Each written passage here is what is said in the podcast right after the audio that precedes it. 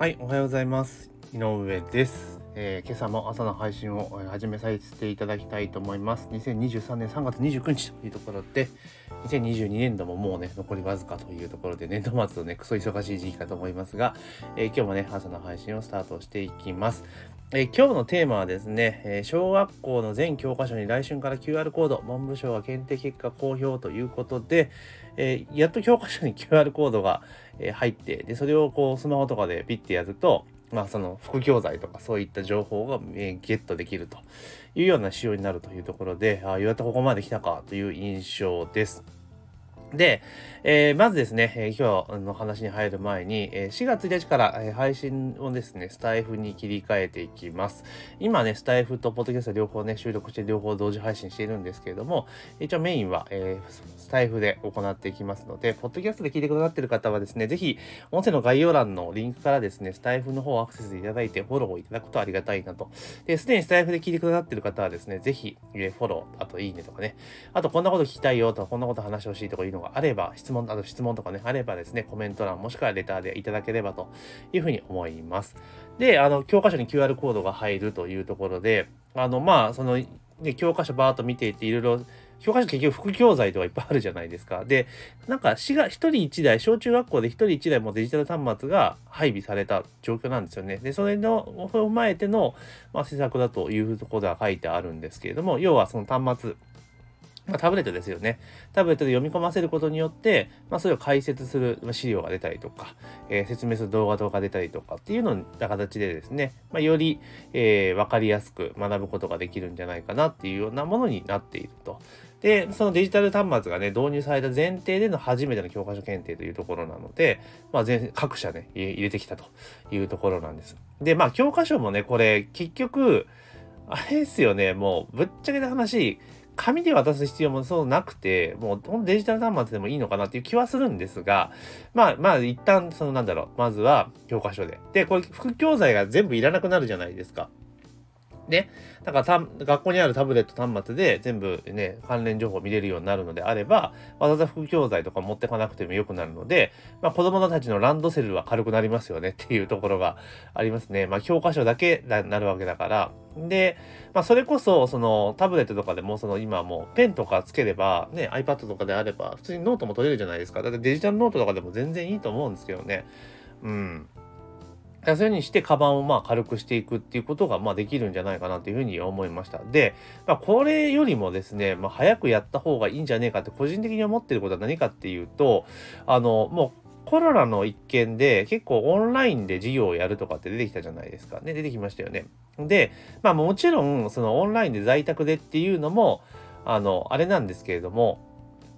要は、授業って、まあね、子供の数が減ったり増えたりとか、まあね、増えてるとこはめちゃめちゃ増えてるけど、減ってるとこはめちゃめちゃ減ってるみたいなところであるじゃないですか。だからまあ、学校単位でもう教える先生と、あの、サポートする先生って分けた方がいいと思うんですよね。で、どういうことかというと、要は、教える先生はひたすら教える。黒板の前で、あの、ね、あの、動画とか画像で収録して、で、もうオンラインで、オンタイムで、あの、全部の教書教室とかにね、中継されるみたいな形にしてもいいんじゃないかな。まあ、それ当然動画とかでも全然いいと思うんだけれども、えーそういうのでやっていく。っていう風にしていくと、あの、先生によってのその教え方の上手い下手っていうところが埋められるんじゃないかなっていう風に思うんですね。で、結局そのちっちゃい時のその先生、教え方上手い先生だと勉強好きになるけど、絶望的に下手くそな先生っているじゃないですか。もうもう勘弁しろよみたいな。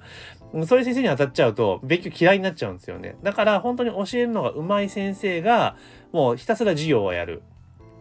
で、もうその先生はカリキュラムにのっとって授業をひたすら収録してやっていくっていうパターンでいいと思うんですね。で、じゃあ先生それだって先生一人でいいんじゃねえかって話でそうではなくて、で、各その授業でやっている、まあ動画、映像を流すわけですよね。その時に、えー一人先生が必ずいて、で、その先生が、えーフォローアップする。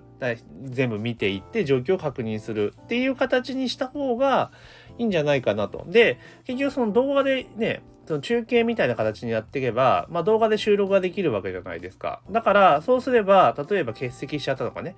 えー場合は後からその確認ができるわけですね。今って学校休んじゃったら、ノート見せてもらうしかないじゃないですか。ね。その厳しいじゃないですか。だったらもう全部それが、あの、データ化されていてね。で、それを全部、まあ、教えてもらう。あの、見て確認をするっていうことをしたらいいと思うんですよ。で、じゃあそうなってくると、今度は、あれじゃないですか。あの、なんていうんかな。もう、学校の先生が教える必要ってないよね、みたいな話になってくるんですよ。教えるだけであったら、別に塾の講師とかでもいいわけじゃないですか。だからそこに外注しちゃえば、みたいな話っすよね。まあそこまで行くとあれかもしれないけど、とにかく先生で教えるのが上手い先生が、まあ、バチッと教えていく。で、えー、その他の先生がサポートをする。今も分業したらいいんですよ。そうすると、あの、カリキュラムとか授業をやる先生はひたすらその準備に取り掛かれるわけじゃないですか。ね。で、やっていく。で、テストも、だって同じ、元で学んでるものが同じなんだから、みんな同じ環境じゃないですか。だって結局先生によって種類がなんか違うとばらつき出ちゃいますよね。っていう風な形にしていけば学校のなんか教育レベルっていうのは上がっていくんじゃないかなっていう気はしますよね。なんか上手い先生、だから塾の先生とかって教えるの上手いじゃないですか。だってそれで合格率とかで、あの、その人の評価が決まるわけだから、まあ当たり前っちゃ当たり前ですよね。教え方とか工夫するから。だけど学校の先生って別にそんな関係ないじゃないですか。1年間与えられたカリキュラムにのっとってやるだけだし、いや、まだね、皆さんも経験であると思うんですけれども、あの、先生によって教え方すごくゆっくりな先生とかがいると、あの、終わんないみたいな。1年間でカリキュラム終わんない。特に歴史の授業とかってあるじゃないですか。終わんねえじゃねえかよ、みたいな。で、結局なんか3学期なんかもう駆け足でやっていくみたいなことってありますよね。で、結局じゃあ、例えば歴史、今はどうかちょっとわからないですけど、昔ってその、例えば中学の歴史とかで言ったら、4月ってなんか、あれじゃないですか、縄文時代とか弥生時代とかやるわけじゃないですか。それ結構熱心にやるわけですよね。だけど、なんか一番重要な、なんか明治維新以降の日本の流れみたいなところでも、あの、パパパッと終わっちゃうわけですよね。うん。っていうのがあるから、まあ、だったら教え方が上手い先生でバッとやっていけば、ちゃんとやっていけるわけじゃないですか。ね。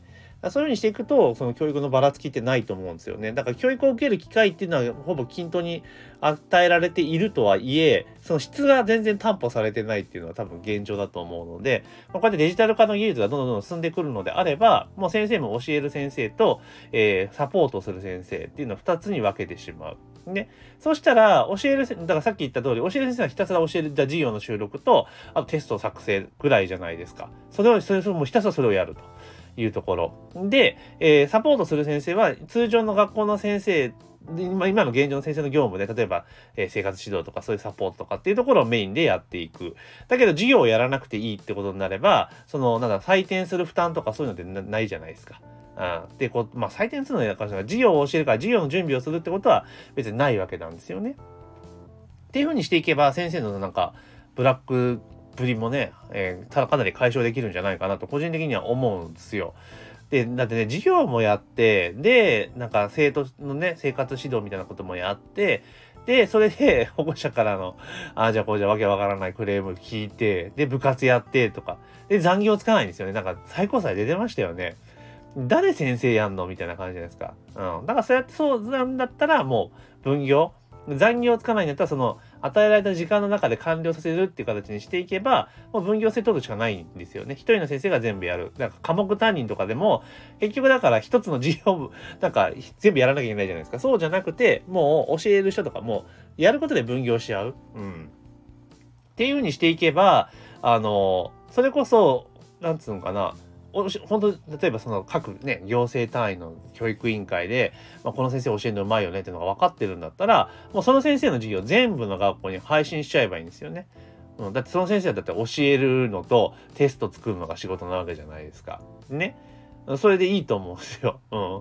まあもちろんそれ教えるのとテスト作る先生は別にしてもいいかもしれないけれどもそうやってやっていけばその例えば行政単位でのその何て言うかな学力は絶対あの品質が担保されるわけですよね。うん、っていうのはありだと思うんだけれどもね、先生の数も減っていくし。で、そうすれば、先生もその時間、例えばその、あの、学校、要は、えっ、ー、と、分けるんだったら教える先生と、あとその、サポートする先生、あとはその障害が外との対応する先生って3つに分業しちゃえばいいわけじゃないですか。そしたら、その、もう7時間45分の範疇でやっていくっ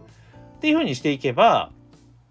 別にブラックっぷりも全然ないわけだし、っていう風にしていったらいいと思うんですけれどもね。だからまずは、その、まあ、教科書とかそういうのもデジタルしていくのもいいんだけれども、教える先生側もデジタルにしていって、でやっていかないと。だから結局なんか先生にいろんなことを求めすぎなんですよね。